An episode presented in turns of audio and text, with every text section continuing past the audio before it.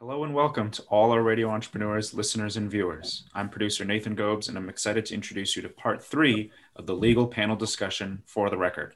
In this spring edition of the panel discussion, which will be broken into three parts, we'll be covering topics related to coronavirus and the return to work, the importance of business agreements, family business, the impact of divorces and prenups, and much more.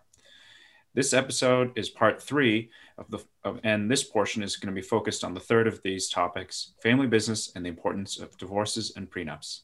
If you have not yet seen parts two, uh, one and two of this discussion, we recommend you head over to radioentrepreneurs.com or any of our other channels to catch those previous segments.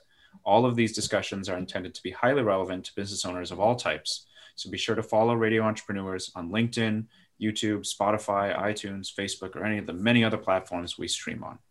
Next, I'll quickly introduce our three panelists and hosts for this discussion. For their full introductions, please refer back to episode one, which is linked in the description below.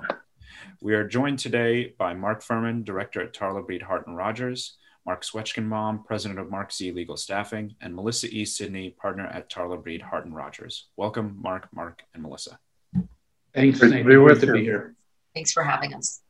Of course, last but not least, the man who you all know, Jeffrey Davis, uh, host of Radio Entrepreneurs and founder of Mage LLC. Welcome, Jeff. I'll hand the conversation over to you. Thank you very much. And already I give up. It's three against one. But I do have a question because this is my favorite segment. And, you know, Melissa and Mark F. Uh, Mark Z and I both come from family businesses. I don't know if you know that. Mark Z worked with his father. I worked with my father and I worked with my stepfather. For me, there were siblings involved. And, uh, you know, I have spent too much time in my career not focusing on the business aspects, but focusing on family aspects. And, uh, you know, it's very important that families understand that love and family does not make a business always. And I'm wondering what agreements have to be in place that are fair. I like the word fairness for me, fair for uh, family members in a family business, but also I think fair in terms of potential divorce where there could be, you know, assets that are uh, in, in play in family business. So since the majority of businesses are owned by families, I think it's a fair way to go. What do they need? That's a great question, Jeffrey. And one thing that business owners should think about in the family context is number one, how it's going to operate during the lifetimes of the generation that starts the business, but also who's going to be involved from the next generation. What what is the long term plan for the business? Are they going to bring in all of the children or some of the children? And when thinking about the succession plan, make sure that they're taking into account both those children who are working in the business and also those who decide to do something else. And one thing about family businesses is that in a lot of situations, the business itself is really what comprises a lot of the family's wealth. So, from a estate planning perspective, it you have to be creative about how you can treat each child equally and fairly even if they aren't involved in business. I think having a, having a shareholder agreement or operating agreement that lays out certain principles and ways to resolve disputes are critically important because if you have five family members in the business who are uh, owners, you're going to have at least five different opinions on some issues. And uh, you know, not all, not no one's going to be able to be happy all the time. Who the leader is going to be, you know, how many cases of that have we had over the years, uh, where uh, uh the founder has to make a selection about how the company is going to run, who's has the ability to lead, how to do that without destroying the family. Jeffrey, that's where you've got to save the family while saving the business. Not a, an easy task, but you know, planning for unpleasant events. Okay, there's four or three owners of a business. They're brothers and sisters, and one of them dies. So, uh, it does the agreement mean that their spouse of the deceased partner becomes the one third owner, uh, replacing the decedent. How do the uh, siblings feel about having the spouse as the new uh, one of the new sheriffs in town. Uh, you know, agreements, you know, solve these problems or address them, even if they don't always solve them to everybody's satisfaction. Planning for things that are unpleasant to think about, disability, inability of a family member to perform adequately. How about misconduct by a family member that makes it necessary to remove that person from the business? How does that work? Who can decide? What are the financial implications? Families are, you know, I, I think of them as businesses on steroids. They have all the problems of a, of a business, but they also have all the challenges and emotion of family embedded in them. And it makes it really, really challenging in some ways, much harder. Um, so, um, those are my thoughts. And so, Mark, sorry, go ahead, Mark. No, I, I, I was going to say, you know, Jeff talks about our history of being in family businesses. And one thing, like as we've been recruiting, um, with um, candidates that are, um, um, first of all, that are also have the alternative of their family business. So I've just had um, a few situations where candidates were looking at um, positions outside of their family, their law firm, where their father or mother was a partner, and it actually hurt their chances going in. And so they'll they'll go to their back to their family firm where the the father and the mother is the partner, and a lot of times um, it's not a good situation either because other colleagues will will look at them differently because they're connected to a leader. So um, you've got to look at, at, those situations in terms of incentivizing them if they're going to come back, and especially if they're really competent. And a, um, a colleague of, of Jeff and mine that entered a family business on another situation. He was recruited by his father to come into the business to ultimately take over, and they had all these other family members part of it. And um, when it came time for him to take over, the father didn't want to give up control. So if they had an agreement in place, like Mark said, you could go to the agreement, they would honor it. Instead, what happened is, as Mark said, it's a balance between the business and the personal um, when the father, only when the father was on his deathbed did they finally get together to finally have some closure, but it killed the relationship. So agreements are so key. I, you know, I, I, I give a different perspective, and uh, you know, I think things have to be clear. That's true. Uh, but life is sometimes a little bit more dynamic than agreements. Agreements are written based upon what happened yesterday, not what's going to happen tomorrow. And many times the oldest person goes into the business in, in, in my generation or the son. And then later on, uh, somebody else comes into the business, could be younger, could be a female, and they're more capable of running the business. They're really destined to business leadership. They come out of a different training, maybe a career experience. I'm not saying it's always the case, but then the agreements were written prior to these people coming in, and they're not reflective of the business today. And so they create a new conflict so, Melissa, I don't know how you feel about that. How do you how do you adapt the agreements to be relevant to what's happening today and tomorrow? So, I think an agreement is like any other plan; it needs to be revisited and make sure that it reflects the situation that you're trying to plan for.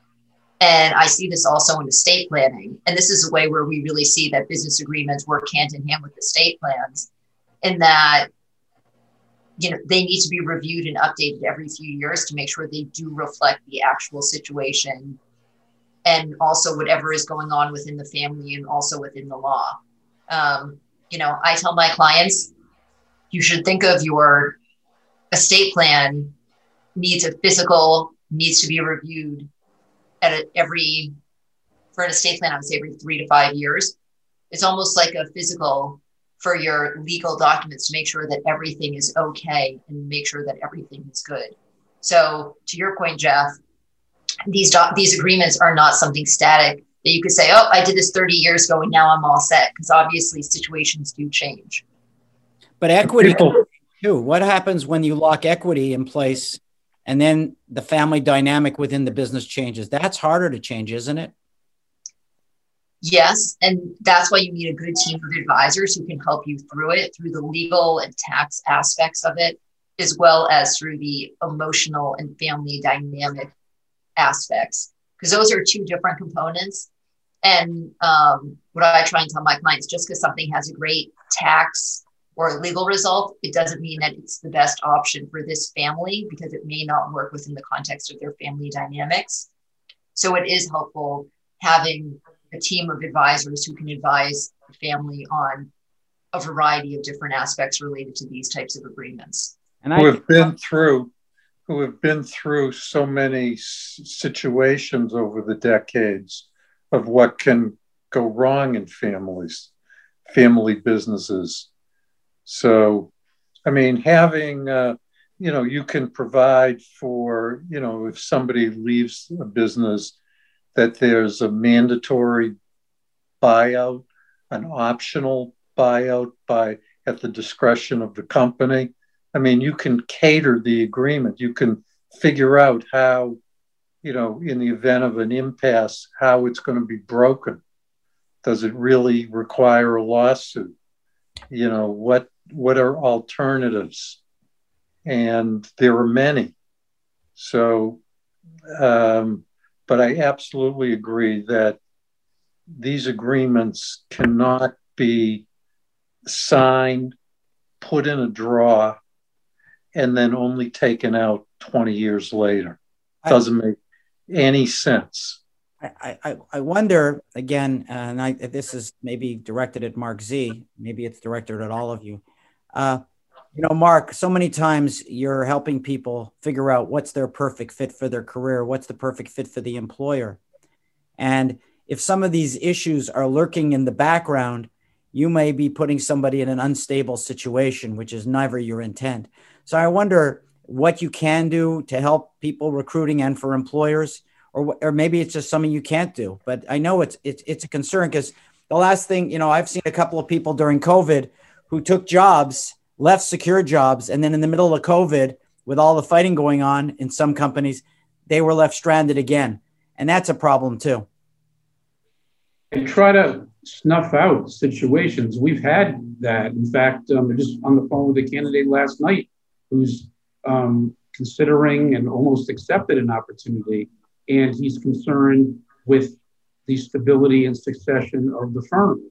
And so it's important to snuff out knowing the, the players as much and obviously get as much information as you can in terms of the direction the company or the firm is going and making sure um, that's a that's going to be a really stable environment where they're going to have the platform.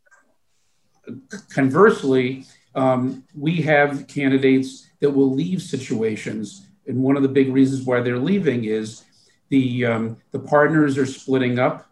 Um, there are issues with the partners. Um, in fact, a few situations where you had the husband and the wife practicing together, and they've had issues. Um, so definitely, those are leading um, to people making moves too. So absolutely, it's very important to to um, again have situations that are stable and that affect employment. Well, uh, you know, this has been an important series for all of us. I know Nathan's going to be coming back on now, and uh, I'm just wondering, you know, there's this whole thing with business changing, litigation. Uh, it's very important that people understand the professional advisor's role is to build the strength and stability of organizations, families, and owners. And I'm wondering if all of you could just tell us how people could find you in this particular economy. Why don't we start with you, Mr. Furman? I can be reached at M Furman, F U R M A N, at tbhr law.com or at 617 218 2025. Melissa? I can be reached at M Sydney, M S Y D N E Y, at tbhr law.com or at 617 218 2031. Fabulous Mark Z, how can people find you? Well, wow! flat will get you everywhere. First of all, just Google Mark Z, M A R C, and the letter Z will come up, or marczlegal.com, M A R C Z L E G A L.com, or 617 338 1300. Great. You know, these are important topics to everybody. Uh, because we would like to see stability and growth of the businesses, and businesses do change. The whole is- uh, topic of litigation, stability of ownership is something we will continue to look at on Radio Entrepreneurs. Nathan, I'm going to turn it over to you. Yeah, thank you, Jeff. Uh, that wraps up the last segment of our spring edition of the Legal Show panel discussion for the record. Thank you to all our listeners and viewers who have tuned in for this uh, and all the segments of this panel discussion. Links will be provided in the video's description below for parts one and two if you didn't already hear them. So be sure to check those out. And please click subscribe to the video if you're on YouTube or follow if you're listening on one of our plat- uh, podcast platforms to stay up to date on all our postings. And it really helps, helps our channel grow. Radio Entrepreneurs is also highly active on LinkedIn. So be sure to follow our page there as well for more business advice and discussion. Until next time, goodbye and thanks for listening. We'll be back with more stories on Radio Entrepreneurs.